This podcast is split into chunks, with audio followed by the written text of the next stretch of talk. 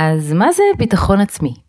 ביטחון עצמי זה רעיון שיש לאנשים בתוך הראש שלהם, והרעיון הזה אומר, אני יכולה להתמודד עם הדבר הבא. זה ביטחון עצמי. המחשבה, התחושה, האמונה, שאני יכולה להתמודד עם מה שהחיים יביאו. וואי, איזה מעניין. טוב, יש הרבה מה לדבר על זה, אז בואי נתחיל. מזמינה אתכם למסע לפיצוח הפרעת הקשב שלכם, בכדי שתוכלו סוף סוף להבין ולקבל כלים להגשמת הפוטנציאל הזה שתמיד מדברים עליו. אני דוקטור שירלי הרשקו, מומחית בהפרעת קשב. אני מרצה וחוקרת באוניברסיטה העברית, מאבחנת ומטפלת, מדריכת הורים ומנחת סדנאות ארגון זמן, סופרת ובעלת טור בעיתון הארץ, מנהלת קהילת אנשי הקשב בפייסבוק, וגם מגדלת משפחת קשב. הדבר שהכי חשוב לי הוא להעלות את המודעות להפרעת קשב, ולכן יצרתי את הפודקאסט הזה. ולכל המאזינים אני גם מעניקה 10% על הקורסים שלי. יש פרטים בתיאור הפודקאסט ובאתר שלי. ועכשיו, בואו נצלול לפרק. ברוכים הבאים לפודקאסט של אנשי הקשב, בו נותנים מקום של כבוד לעולם של הפרעת קשב ואת כל המידע המדויק והכלים שיכולים לעזור. אני רוצה לגלות לכם שאנשים תמיד מופתעים ששומעים שבאבחון שלהם נמצאה רמת אינטליגנציה גבוהה ואפילו מחוננות. ואפילו שאני מראה להם את התוצאות בגרפים, אני עדיין רואה את חוסר הביטחון ואת הספק ואת המחשבה שאולי המבחן לא מדויק, לא צודק. אפילו רק הבוקר הייתה אצלי מאובחנת שהיא מנהלת בחירה. עם תארים ומשפחה והכל באמת מלא הישגים אבל זה לא גרם לה להעריך את עצמה והיא ממש תיארה תחושת כישלון. ולמה זה? כי משמעות הביטחון העצמי שלנו היא מה אנחנו חושבים שאנחנו מסוגלים לעשות. וזה מתחיל מאיך ההורים ואיך הסביבה מסתכלים עלינו וממשיך מההתנסויות שלנו וכמה הצלחות אנחנו צוברים ולזה נוסף הערך שאנחנו מייחסים להצלחות שלנו כמה הן שוות בעינינו.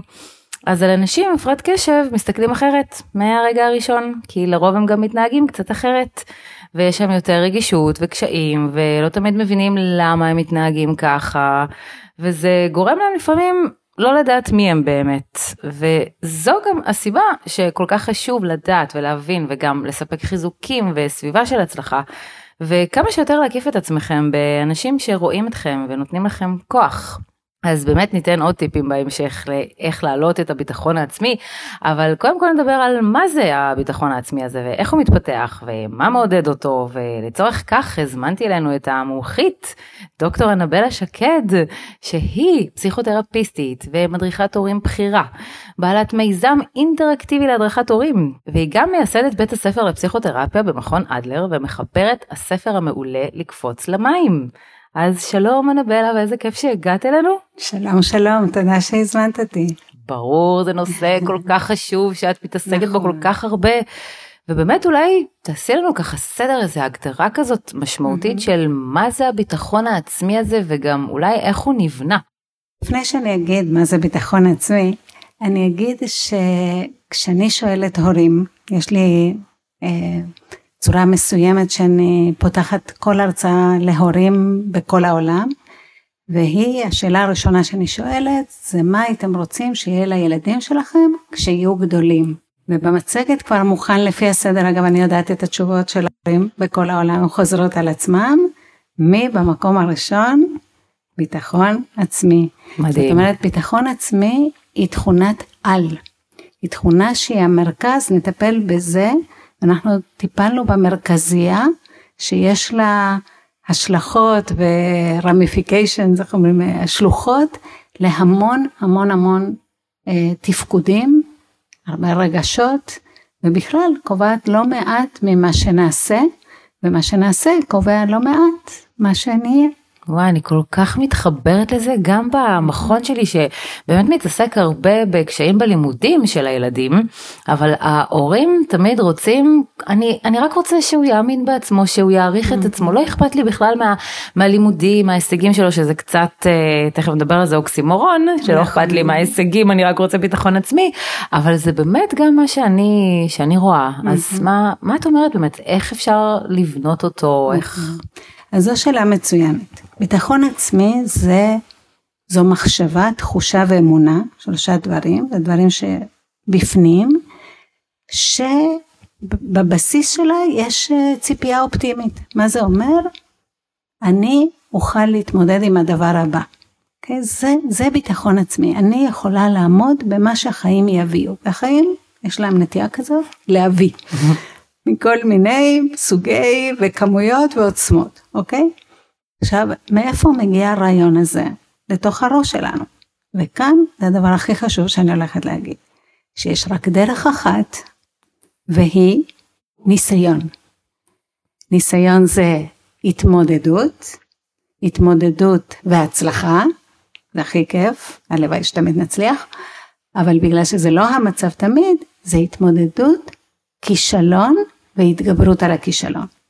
זאת אומרת שבבסיס של הביטחון העצמי זה היכולת והרצון, המוכנות לקחת צ'אנס, שזה להתמודד, והתוצאה תהיה מה שתהיה. אם תהיה טובה, סימן שאני כבר יודעת, מיומנת, אה, מוכשרת אולי, יש דברים שגם באים באופן טבעי לפעמים, אה, וזה יופי, זה מחזק, אני טובה בזה, זה מתאים לי, אני נהנית מזה, אבל אם אני נכשלת, זה לא אומר את לא שווה, זה אומר את עדיין לא מאומנת, יודעת, צריך לפתח פה עוד משהו. ואיך אני מגיעה למקום הזה של אני באמת רוצה לנסות, כי יש, יש את כל הנושא של הימנעות וחשש. נכון. כהורים, דבר ראשון זה להפסיק לעשות במקום. להפסיק להיות שם מאחורה כמו שומר ראש, ולהגן, לשמור, למנוע, להקל, לצפות, לדבר עם המורה, תנו להם להתמודד. זאת אומרת, מי שמתמודד מגיל צעיר, יש לו בעיה והוא מתמודד איתה, הילד מסתכל אלייך, נגיד ילד שנתקע, נגיד נתקע אפילו ילד, תינוק בן שנה שנתקע עם העגלה, סוחב עגלה נתקע בספה, הוא ישר מסתכל על אימא, התגובה של אימא צריכה להיות, מעניין מה תעשה. זאת לא בעיה שלי, מאמי.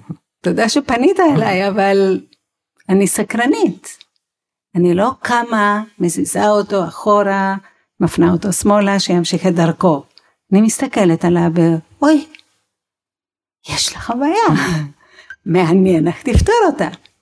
ואז הילד יבכה, ואם הוא רגיל שאני פותרת לו אז הוא יבכה יותר, בכי יותר מעצבן, כי ילדים שלא חזקים אז הם חייבים עזרה, ואז הם נעשים תובעניים. יש לנו הרבה תלונות כלפי ילדים תובעניים, אבל צריך להבין שמאחורי התובנות יש חוסר אמונה בעצמי, חולשה וחוסר אימון להשקעת מאמץ כדי להשיג את מה שאני רוצה, או לפתור את הבעיות שיש לי מולי כרגע. אז קודם כל, פשוט לעשות, אני, אתם לא יכולים לראות עכשיו, אני אגיד, לעשות את התנועה הזאת של, כגיד, זה לא שלי, נכון? ידיים אחורה, כאילו בדיוק, שנגיד אה, מישהו זורק כדור ואני נותנת לו לעבור, כי הוא לא שלי, אני לא, אני לא תופסת את זה. החיים של הילדים הם החיים של הילדים. אנחנו לא נוכל, זה משפט אדיר של פרופסור רודולף דרייקורס, אנחנו לא נוכל למנוע את הקשיים של הילדים בחיים ולכן מאוד כדאי שנכין אותם לחיים. וואי, אני חושבת שזו נקודה מה זה חשובה להורי הקשב במיוחד כי הם מתמודדים עם המון קשיים ויש להם באמת המון רגשות של תסכול מהקשיים שהילדים שלהם עוברים כשלמעשה נכון. אנחנו גם יודעים שקשיים ואתגרים הם כן מחסנים והם כן מחשלים והם כן מאפשרים למצוא כל מיני דרכי פתרון יצירתיים שאחר כך גם מלווים בהמשך החיים אז יש פה גם משהו מעודד ומרגיע נכון. שעצם ההתמודדות עם הקשיים היא בסדר. וזה בלתי נמנע. לא משנה מה נעשה, קושי, סבל, מאמץ מת, מתמשך, אלה דברים בלתי נמנעים בחיים של כל אדם. אין הורה, עוד לא נולד, עוד לא קיים, שיכול למנוע את זה מהילד. אז התפקיד שלנו הוא לראות עד כמה אני מחזקת, מאמנת, תומכת, מעודדת, ולא עד כמה אני עושה במקום. כי כן, לעשות שזה... במקום מונע את הדבר האחד, אמרתי שרק דבר אחד בונה ביטחון עצמי שזה התנסות. התמודדות והתגברות. הצלחה נכון. או כישלון, אבל התמודדות והתגברות. מה באמת עוד שני הדברים? הדבר שבונה את הביטחון העצמי זה התמודדות והתגברות, וכשהורים מתערבים הם עושים שני דברים. אחד, אין מספיק התנסויות של התמודדות והתגברות, וגם נוצרת בילדים ציפייה שהבעיות שלהם מישהו אחר אחראי עליהם, והם לא מאומנים בהשקעת מאמץ. לכולם החיים קשים, גם אם אין לך הפרעת קשב. אין גרסה של חיים קלים, יש גרסה של חיים טובים, אבל לא של חיים קלים.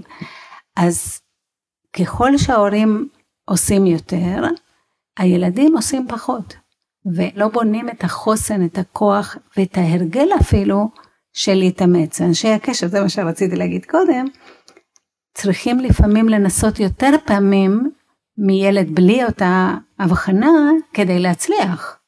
אז יש לנו פה טווח של תסכול שאני כבר מנסה, אז זה לא מיד אני לומדת ועושה את זה טוב יותר אחר כך.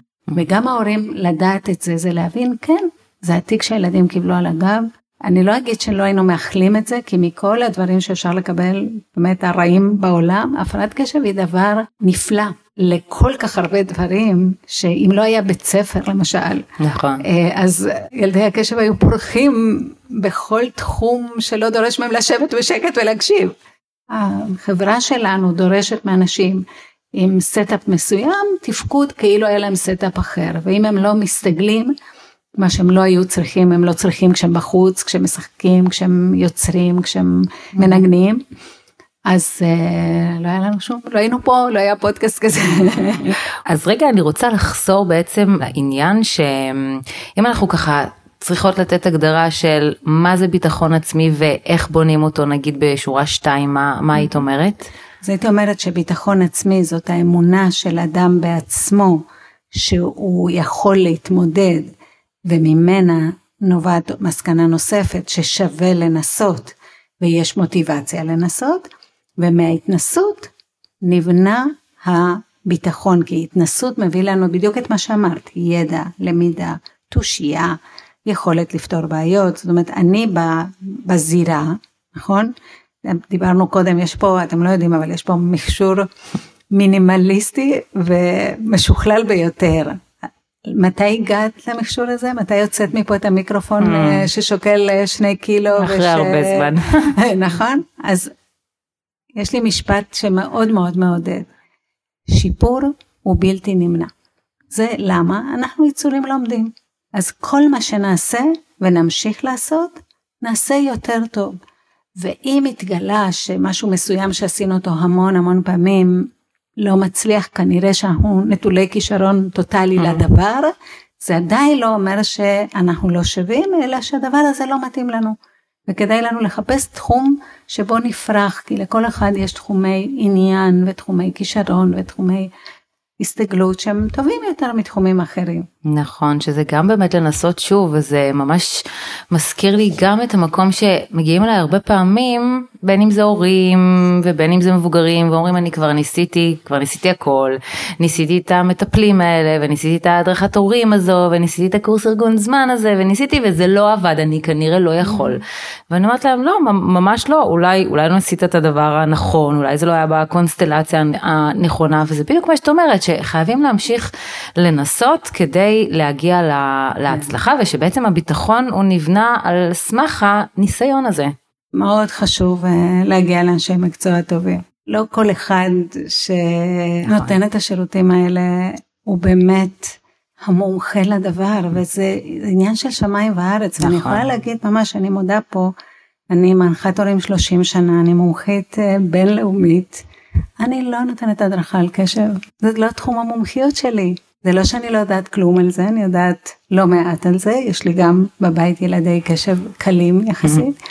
אבל uh, אני לא נותנת הדרכה כזאת. נכון, כי זו באמת מומחיות בפני עצמה, גם אני 20 שנה מתעסקת רק בהפרעת קשב, וזה mm. באמת הבדל של שמיים וארץ בסוף למי אתה הולך, אז לא תמיד האשמה היא בכם, אה, למרות שיש נטייה כזאת תמיד להלקות את עצמנו ולהאשים את עצמנו, אבל זו נקודה סופר חשובה ומשנה חיים.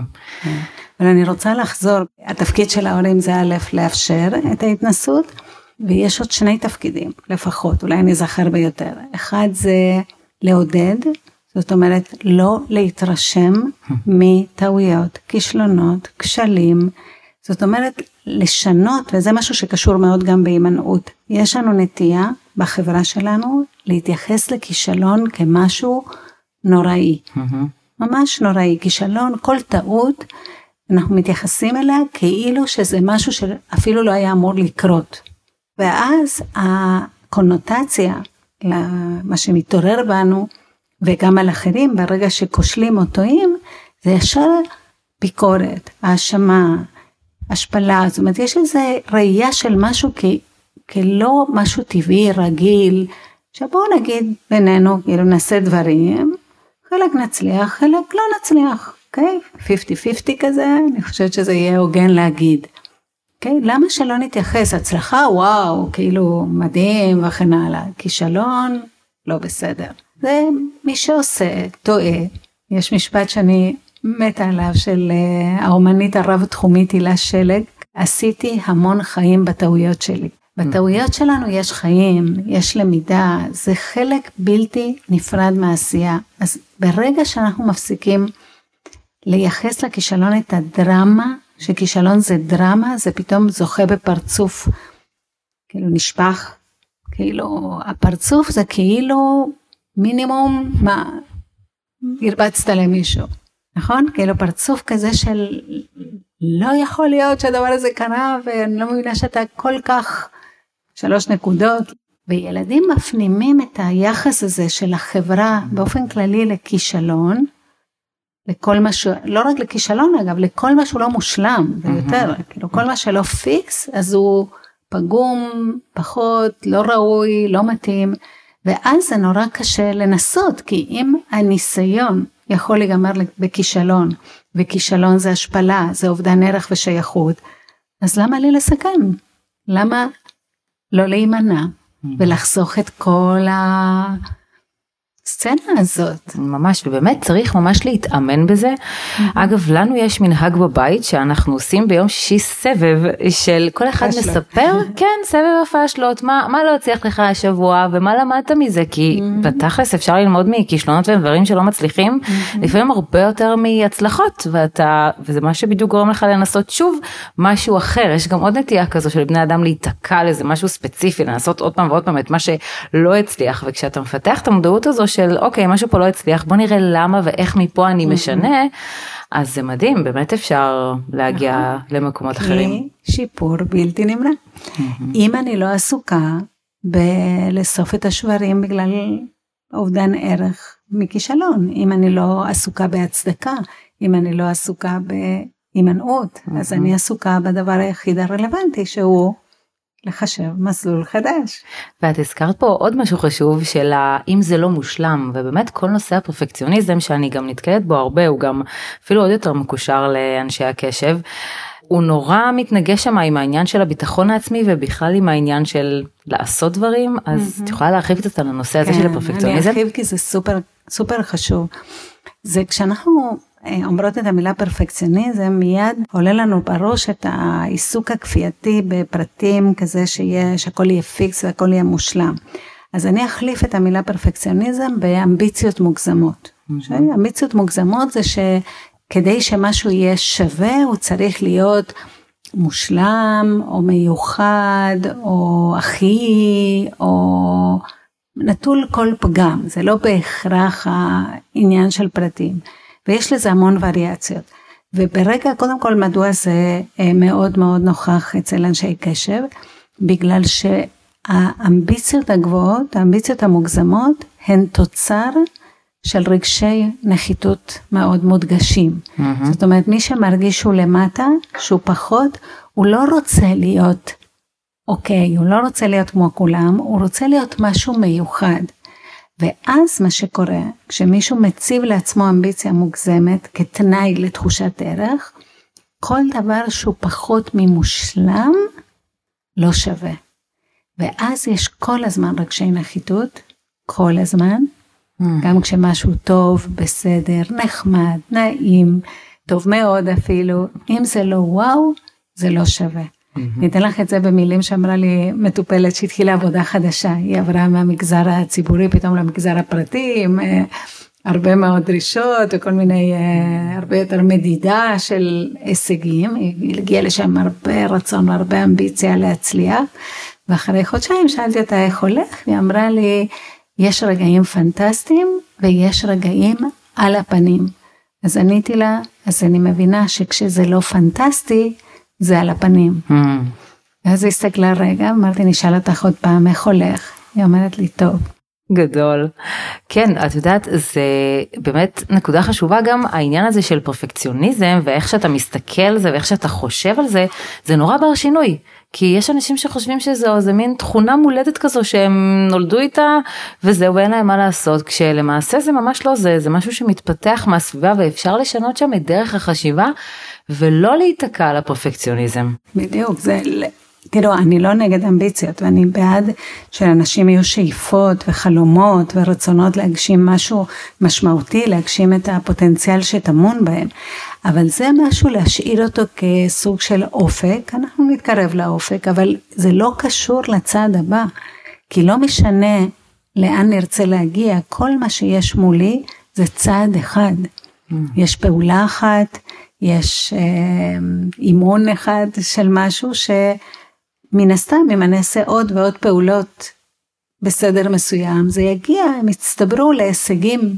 Mm-hmm, כן צריך צריך אבל גם אומץ שם ב, במקום הזה איך באמת אומץ מתחבר לכל זה ומי הם בכלל האנשים האלה האמיצים אז זה בדיוק, זה כל כך מקושר, כי ביטחון עצמי זה למעשה אומץ. כי אם אני בטוחה בעצמי, אני מנסה. ההגדרה של אומץ זה היכולת לפעול למרות הפחד. אומץ זה לא לא לפחד, אלא היכולת לפעול למרות שאני מפחד. ממה אני מפחד? מהסכנה לכישלון. למה אני מפחד מהסכנה לכישלון? כי בחברה שלנו כישלון לא נחשב כאירוע, התנסות, חלק מלמידה, ניסיון שלא הצליח כמו שרציתי, אלא לעדות לפחיתות ערך. ולכן צריך כל כך הרבה אומץ. Hmm. וכאן, ושם אני נכנסת בנושא הזה, כי הפכתי את הפעילות שלי לאנשי ונשות מקצוע, הוא ללמד את האומנות של החזרת האומץ, ממש encouragement, וככה קוראים לקורס, להחזיר את האומץ, שאני מלמדת אנשי טיפול על איך לעזור לאנשים לא לאבד את האומץ ואיך להחזיר אותו עם מבט, עם מבט. וזה לא אה, פרקטיקה כל כך טריוויאלית, mm-hmm. כי המילה עידוד באנגלית encouragement, החזרת האומץ, בעברית היא מקושרת לכל מה ש... נגיד את זה תחת אה, כותרת אחת, לכל מה שמרים. Mm-hmm. כן, לתמוך, לשבח, אה, להחמיא, וכל זה זה לא עידוד. עידוד צריך לגעת ממש בלב של המחשבה שיש לאדם על עצמו. Okay? אוקיי? למשל, העידוד צריך לגעת ב... לשנות מחשבה של אין טעם לנסות, ליש טעם לנסות. Okay? אוקיי? ואיך אני משמעה את זה? למשל, אם ילד אומר אני לא יכול, ואני אומרת לו, אתה עוד לא מאומן, אוקיי? Okay? אז אם, הוא מש... אם אני לא יכול, אין טעם לנסות. אם אני לא מאומן, בוודאי שיש טעם לנסות. כן, אני נורא אוהבת את השינוי הזה של את עדיין לא, עדיין mm-hmm. לא, זה כבר נכון. מוריד מהקיבעון של אני לא, עדיין נכון. לא. נכון, עדיין לא. ואת יודעת, לאנשי הקשב דווקא אחת התכונות שמאפיינות אותן מהמקום החיובי, כי באמת יש הרבה תכונות חיוביות כמו שאמרת בהתחלה, mm-hmm. זה העניין של אומץ. דווקא יש להם יותר אומץ לעשות דברים, הם אפילו פחות מפחדים מסכנות, ויש להם יותר משיכה לריגושים, וזו הסיבה שהם גם הרבה פעמים יותר אנשי עסקים, או עצמאים, או, mm-hmm. או אומנים, כי הם פשוט עפים על זה במלוא הדרם כזה. אה, אבל כן, לפעמים החיים או הסביבה מורידה, מה, מה באמת התפקיד של, ה, של הסביבה פה בכל העסק? כי יש באמת הבן אדם עצמו, אבל הסביבה היא כל כך יכולה להשפיע, הזכרת את הבית ספר מקודם, אבל יש גם את ההורים, ויש גם סביבת עבודה, ו, ואיך שם זה מתבטא, מה אפשר לעשות שם?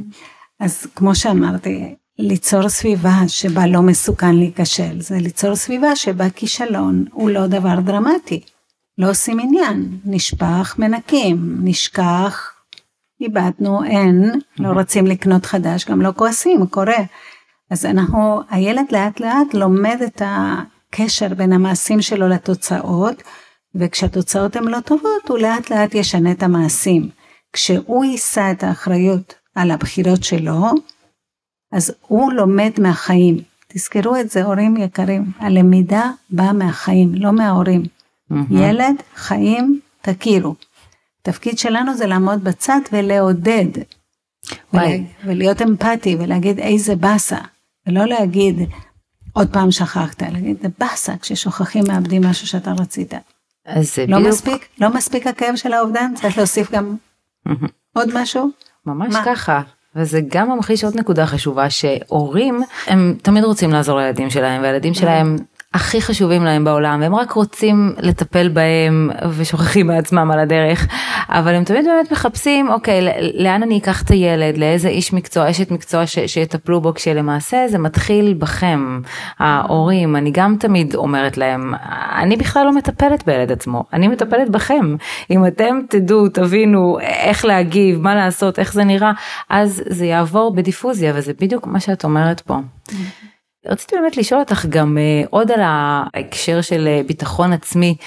יש גם הרבה דיבור, במיוחד בעולם של הפרעת קשב, על הפוטנציאל. זאת מילה שחוזרת על עצמה כל יום, לממש את הפוטנציאל, או יותר נכון, פוטנציאל שלא ממומש, זה גם כתוב בהרבה תעודות, זה הרבה פעמים קורה עם ילדי ואנשי הקשב, כי בעצם יש אה, קושי כזה להעביר רעיונות מאוד מדהימים לבסוף ביצוע עצמו. ואיך אפשר להגשים את הפוטנציאל הזה?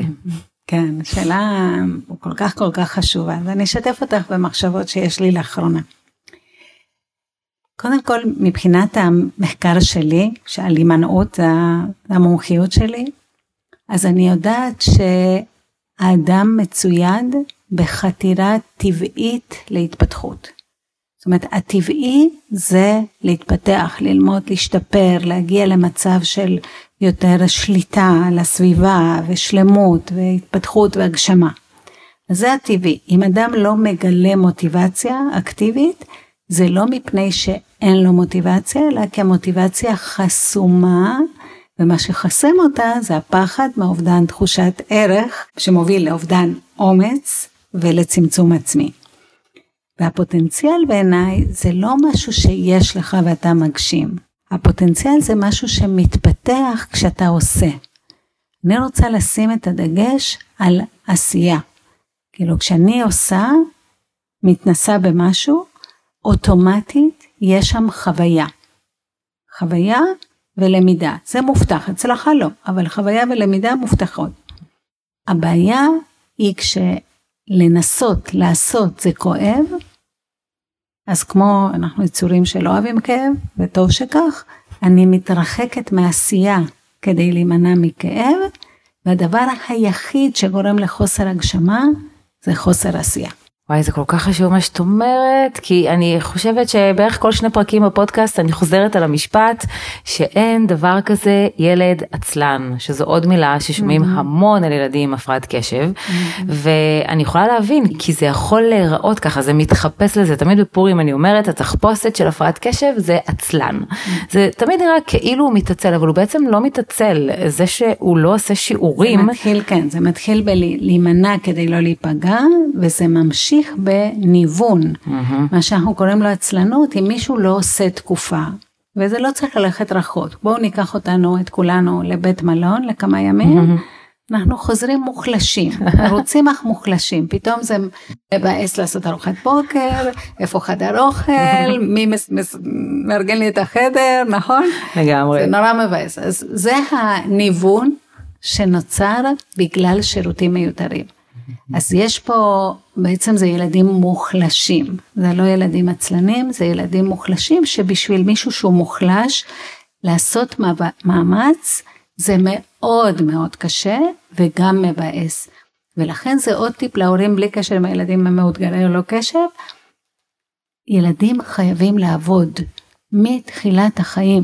בשנייה שאפשר, הם צריכים לתת משהו, הם צריכים לדעת, אני אומרת, יש ילד בן שנה, ילדה בת שנה שעכשיו על שולחן האוכל, אני לא אקח לה את הצלחת, אני אפנה, אני אגיד לה, תביא לי את הצלחת. שקודם כל, את התנועה הזאת שהיא תיתן את הצלחת, אני לא אגיד לה בגיל שנה שתשים אותה בכיור תשטוף, את זה אני ארצה בגיל שלוש. אבל כן, תביא לי. נכון? לא, אני לא עושה את כל העבודה.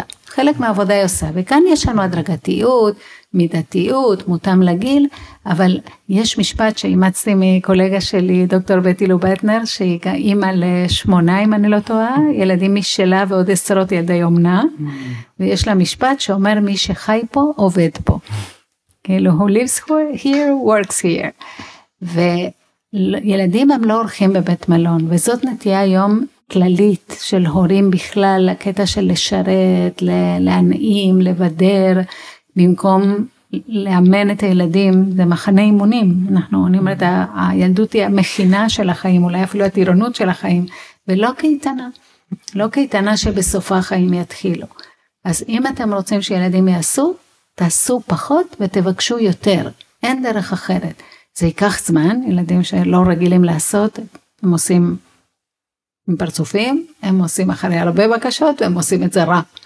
זאת לא עזרה בהתחלה, אבל זה כן התחלה של האימון בזה שהחיים שלך הם באחריותך.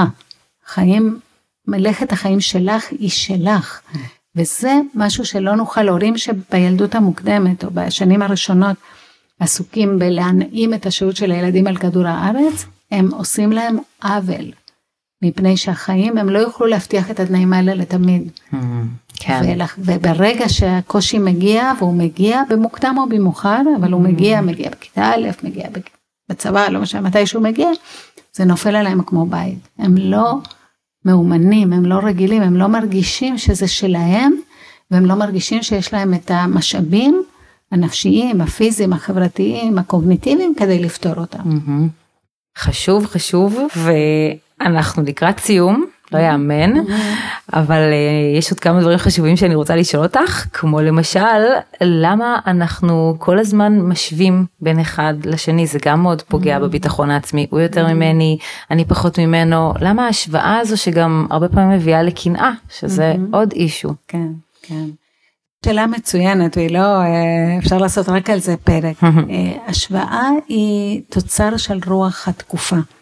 אנחנו חיים בעידן שהחברה נתפסת כמו, קוראים לזה המטאפורה האנכית של לתאר את, ה, את העולם החברתי, שכאילו שהעולם החברתי בנוי מסולמות ואנחנו מטפסים וכדי לדעת, הסולמות האלה הם אינסופיים ולכן כדי לדעת איפה אני על הסולם אני צריכה להסתכל הצידה כדי לדעת מי האחרים, איפה האחרים. ורק אז אני יכולה לדעת כמה אני שווה. זה נכון, למטה למעלה. בדיוק, 80, אני לא יודעת אם 80 הוא ציון טוב בלי שאני אדע כמה קיבלו כולם. כולם קיבלו 100, אז 80 הוא לא ציון טוב, אם כולם קיבלו 60 אז 80 ציון מאוד מאוד טוב. אז זה בעצם תפיסה חברתית, זה לא האמת, זה לא חייבת להיות הנטייה האנושית. יש מקום להשוואה עם מישהו שיש לו ביטחון עצמי, כשאני משווה את עצמי למישהו אחר, זה כדי לקבל השראה, כדי להבין מה אפשרי, כדי לראות אם מה שיש לך או השגת מוצא חן בעיניי ואני רוצה ללמוד ממך, ואם את עשית משהו, אז אולי זה אפשרי, ולכן גם אני אוכל לעשות אותו אם אני ארצה, אם יהיה לי גם את הרצון ואת המוכנות להשקיע את המאמץ שאת משקיעה בעניין הזה. אז זה לא חייב רק להגיד, אוי, תראו אותה ותראו אותי. כי ההשוואה הזאת היא אינסופית. אז קודם כל שוב מהילדות אם אנחנו נפסיק להשוות, לא מעניין אותי מה אחרים, מה את אוהבת. זה מתחיל אגב בגיל מאוד צעיר, הנכדה שלי פתאום התחילה להגיד, אורי אומר שאני לא בת שלוש, אוקיי? ואני שואלת אותה ומה את חושבת? היא אומרת שכן. אמרתי זה מה שחשוב, מה שאת חושבת.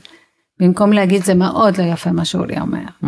את כן גדולה, אבל את יותר גדולה מנויה. כי אני לא מתחילה עם ההשוואות, אני אומרת בואו ניתן להם סטנדרטים פנימיים להערכה. וכמו שזה קצת, אה, אני חוזרת למשפטים שאולי הסבתות שלנו היו אומרים, אני גם, את חושבת שאת מלכת אנגליה? כאילו, השוואה היחידה שהיא רלוונטית לאדם, היא השוואה לעצמו. איפה הייתי? מה רציתי? איפה אני היום ולאן אני רוצה ללכת. אם אני משווה את עצמי לעצמי, אני אראה דרך. תסתכלי אחורה, פש, עשינו דרך. Mm. ולהוקיר את זה, ליהנות מזה. מימין ומשמאל יהיו אנשים שרצו יותר מהר, שיהיו יותר גבוה, ששקעו יותר עמוק, לא משנה. מה, מה? Mm-hmm. מה זה אומר? ומה באמת אפשר לעשות או להגיד לבן אדם שמרגיש קנאה במישהו, הרי הקנאה הזאת היא בסוף היא עוצרת והיא גם מחלחלת והיא לא, לא עושה טוב, אז מה, מה עושים עם המקום קנאה הזה? אני אגיד בקיצור אה, שני דברים, אני חושבת שמה שעוזר מאוד בקנאה זה להבין את הקנאה היא ממזרה כזאת, כי קנאה היא תמיד חלקית. כאילו אנחנו מקנאים במשהו ספציפי במישהו, אבל אני לא הכרתי אף פעם אדם שהיה מתחלף עם כל האדם השני, אוקיי? היינו פעם בחניון בצפון בטיול עם בעלי וראינו, היה לנו אז את האוטו הכי טרנטה שאת יכולה לדמיין, צעירים, ולידינו איזה צ'יפ מפואר וכן הלאה, ואז הגיע זוג. שמדברים אחד לשני בגסות, שנראים איזה, ואמרת, אתה, אתה אמרתי לו את האוטו הזה, מגיע עם האישה הזאת, לא עם האישה שלך. אז הוא אמר הכל טוב. אז צריך להבין את זה, ש, שהרבה פעמים הקנאה זה למשהו אחד שיש למישהו.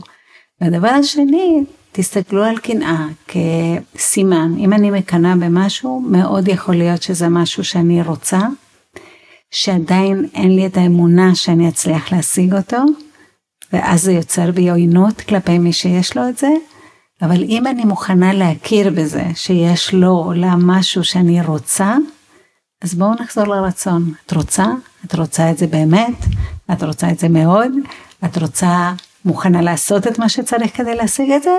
קדימה.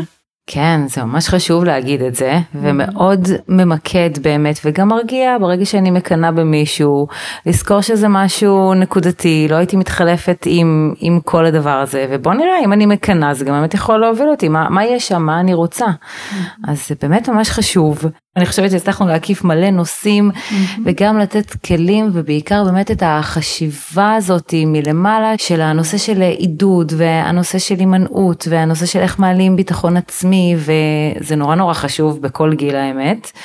אז ממש ממש תודה שהגעת וסיפרת לנו ותודה רבה. תודה לך, תודה שירלי על כל הטוב הזה שאת אה, מאפשרת.